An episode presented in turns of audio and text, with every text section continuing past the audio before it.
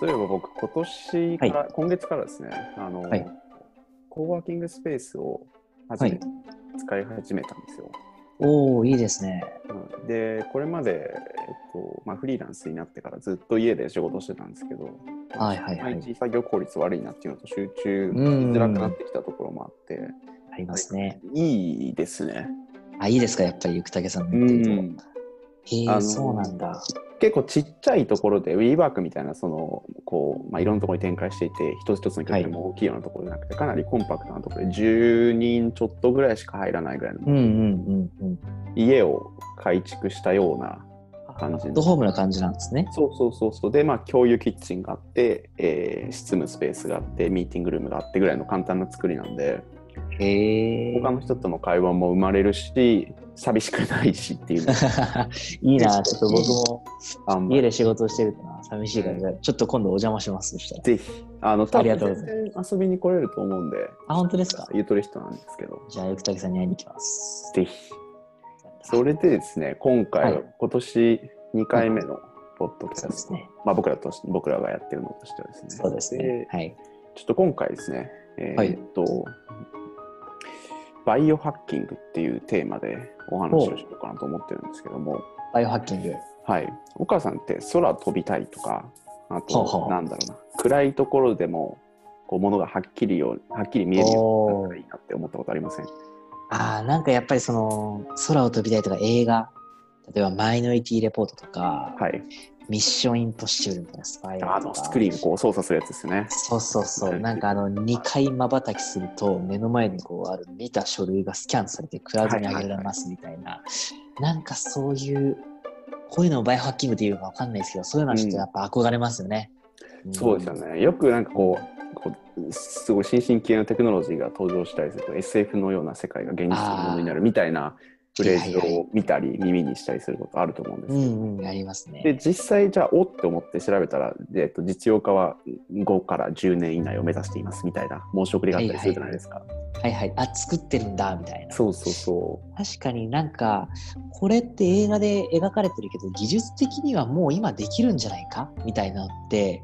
なんか昔よりも今の方が増えてきたっていうか、もしかしたら SF なんかよりも実際の現実で開発されてるテクノロジーの方が、なんか進化するスピード速いのかなとかって、なんかニュースとか見てるう。と、うんうん。もうこれ SF っていうかリアルじゃんみたいなことは増えてるかもしれないですね。そうですよね。昔あのー SF だとか漫画とか見てると本当にそう感じることが僕もありますね。うんうんうんうんうん。で、まあ、そういった SF の世界をですね5年後、10年後じゃなくてもう今、うんうん本当の意味で SF みたいなことを始めた人がいるんですよ。 SF を。はい、ほう。ほうほう。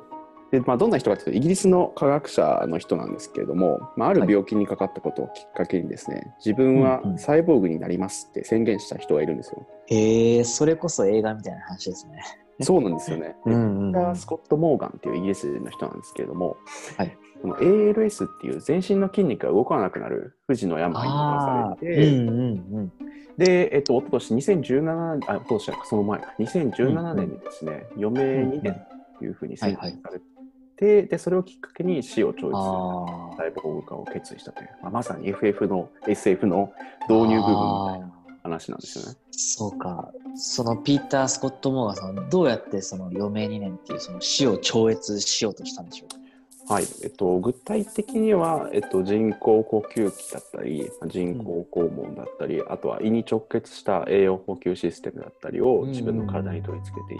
て、であとはですね、気管の手術をするときに、えーとうんうん自分の声をあらかじめいろんな、まあ、母音とか子音の組み合わせで録音しておいてアバターで会話するような仕組みを事前に整えてそこから、まあ、いろんなところを手術していったみたいなんですよ。そうか、自分の声を発するとか、そういう筋肉が必要な工程っていうのをこう全て機械に置き換えようとしたってそこうそとうですねそうまさにそんな感じですね。あーでまあそうか、そうか。彼自身著名なロボット学者っていうこともあって、まあ、いろんな、はいまあ、はい AI の専門家であったりだとかその人脈をフル活用して、パソコンの操作とか発話はアイトラッキングで目の動きを、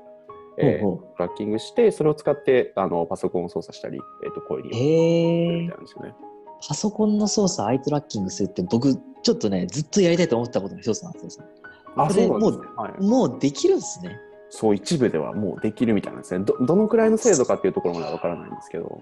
ああ。で去年の末には2019年12月末にはですね当初予はい定されてた手術の大半が終わって、で、はいは今日から僕はピーター2.0になったとかい。2.0。うんうんうん。はいあとマイクロソフト以上にいろんなアップデートがまだまだ予定されて るよとか、ツイッターで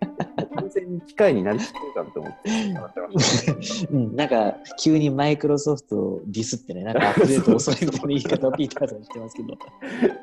まあ完全に機械になってますね。そうなんですよで、まあ、こういう取り組みのことをまあ総称してバイオハッキングっていうふうにああ、そうかそうか。ででまあここまであの極端なものってのは珍しいんですけどいろんなレベルやうん分野があって、まあ、例えば身体機能を向上させるサプリを飲むとかっていうのあーもやってますしあとはまあうんうんうん実際にじ、あの体にメスを入れて何か埋め込んだりっていうレベルのものまで様々なんですよね。いやー、人体改造とかそこまでいくともうぶっ飛んでるなっていう、そういう人いるんだなって感じですねい。や本当にちょっとまあマッドサイエンティストみたいな そう映画マッドな感じ映画そんなうん感うんじ、うんうんうん。で中にはこう指に磁石を埋め込んでこう鉄のこう触らずに動かすで遊ぶとか、まあ、ちょっとわけわからんことをやってる 人確かにいるみたいなんですけうど、んうんうん実用的なケースも最近ちょこちょこ出始めてるみたいなんですよ。えーもっとぶっ飛んでるというよりはもっと身近なバイオハックがあるっていうことですかそうですねえー、どんなんですか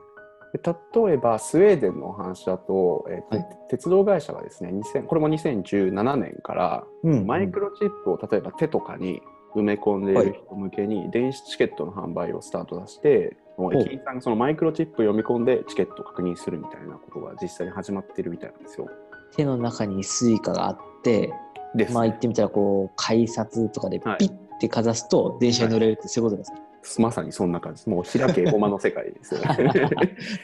へ で他にも自分でこうプログラミングできる NS NFC タグを埋め込んで、はいはい例えばあの家の鍵として使ったりだとか車の鍵として使ったりはいあはといはクレジットカード情報とかはそこに埋め込んだりするっていうケースもあるみたいなんですよね。そっかちょっと僕なんかそういうことだったらバイオハックありな気がしてきましたね そうですよね。まあちょっと無邪気すぎますかちょっと 現 地に行ったところもあるんですけど、うんうんうんこう見てみるとこんな感じで実用的なものがありかもありかも出てるんですよね。うんうんうんで、まあ、また極端な話に戻ると、例えばはいはい僕のケースではクリスパっていうはいはいはいフィルム編集技術を使ってん DNA から自分をハックしてやろうっていううん人も出始めてるみたいなんですよ。遺伝子ハックバイオハックっていうか遺伝子ハックですね。で、はあクリスパって現状だとこう遺伝性の病気を治すための手段とか、あとは作物とか家畜の性質を変えるための技術としてうん出うてくるんうんんですけど、例えば筋肉量に関わる遺伝子を編集して、こう、はいはい筋量を増やすようにあの自分の体を改変するみたいなムキムキ使い方をしようとしてる人もいるみたいなんですよ。へえ、うまあ、んそれやるにはあれですよね、きっと手術とかちょっとそういう大掛かりじゃないけどそういったことが必要になるんですかね、そうですねこう何か体に埋め込むってなると、まあ、そういったあの医師があの接しなきゃいけないっていう場合もあるみたいなんですけど、でもこうクリスパーに限っては、まあ、こういったことができるキットが普通に販売されてるんですよね。へでえそのあ例えばえっとカリフォルニアに、まあ、そういうキットを販売してる会社が実際にあって、はいはいで最近もカリフォルニア州でそのクリスパーのキット販売するときは人体に使うようじゃありませんよっていう風な警告をちゃんと表示するようにっていう風な法律が最近可決されたぐらい問題になりつつあるみたいなんですよね。身近になってるしなりすぎてるかもしれないっていうなんか思ったよりカジュアルなところに来てるんだなってバイオハックがなんかもうなんか今も整形とかあるけど、うん未来の整形みたいな感じに捉えてる人も出てきてるってことなのかもしれないですね。そうですねもうなんか永遠に未来にあるものみたいなイメージがあったんですけど実際うにんうんうんうん自分でじゃあ始めるわって言ってやり始めてる人もいるいじろうと。はうい、んただまあもちろん人体に関わることなんでかなり大きなリスクもある健康のねのは事実なんですよね。でクリスタに関しては、まあ、長期的な観察がまだ十分にされてないんで例えば本人だけじゃなくてその人の子供だとか孫だあそとうかかそそうのか先なんかにどういった影響が出るかっていうのは現状分かってないんですよ。なるほどね。まあ、あとさっきのその手のひらにスイカみたいな話で言うと、はい、こうやっぱどうしてもこう体に埋め込むマイクロチップを通じてこうプライバシーに関する問題って、うんやっそぱうですねどうしてもちらつくなって思ってて、なんかちょっと前に読んだ記事で、なんかアメリカの会社がなんか従業員の体にマイクロチップを埋め込む実際に埋め込んだっていうのを読んだことがあるんですけど、なんかあれもバイオハックなんだとしたら、プライバシーの問題、すごいセンシティブだなってで思うんですすけねど。それうんその記事僕も実は読んだんですけど、ああ、はい。あれも確かこう会社のその上層部が言うには目的としてはドアの開け閉めだったりだとかあとパソコンのログインとか、あとああとあれだな社員食堂での支払いをハンズフリーでやるとかっていうのが当初の狙いっていう風なのを僕も読みましたね。いやーでも会社の思惑がドアの開け閉めいやそんなことはあるのかってい うかいや絶対上司とか人事部に追跡されんじゃんっていうふうに思っちゃいますよね社員としてはね。そうですよね。なんか一応こう、うんあのマイクロジップ埋めるか否かは任意だったみたいなんですけど、あー半数以上が同意したって書いてありましえたよね。で僕だったそうなんだら絶対嫌ですけどね。え会社に埋め込めませんかって言われあて「ーいいですよ」って言っていちやょいやっといややんないですやんないですっていやちょっとうんど何ができるんですかパソコンのログインです。ちょっと嫌かな。まあ普通にキーボードしますってなりますよ ね。で でまあ小もさな半分以上はね。そうですよね。そうそうそう。で小さなチップってこう一度体内に入れたら取り出すのも結構難しい、できないこともあるかもしれないっていう話も見にうんうんうんうん。あとそもそもその会社一生いるとは限らないわけじゃないですか。でチッやめたらね。そうそうそう。で、チップは単なるどこに移動してんのとか、心配事ばっかり浮かんできますよね。なんかその会社辞めるのに手術しないと辞められないみたいなね。そうですよ、ね。そんな手厚 いね。いやー退職時の手術までサポートしますとかいう福利厚生いや、そのサポートいる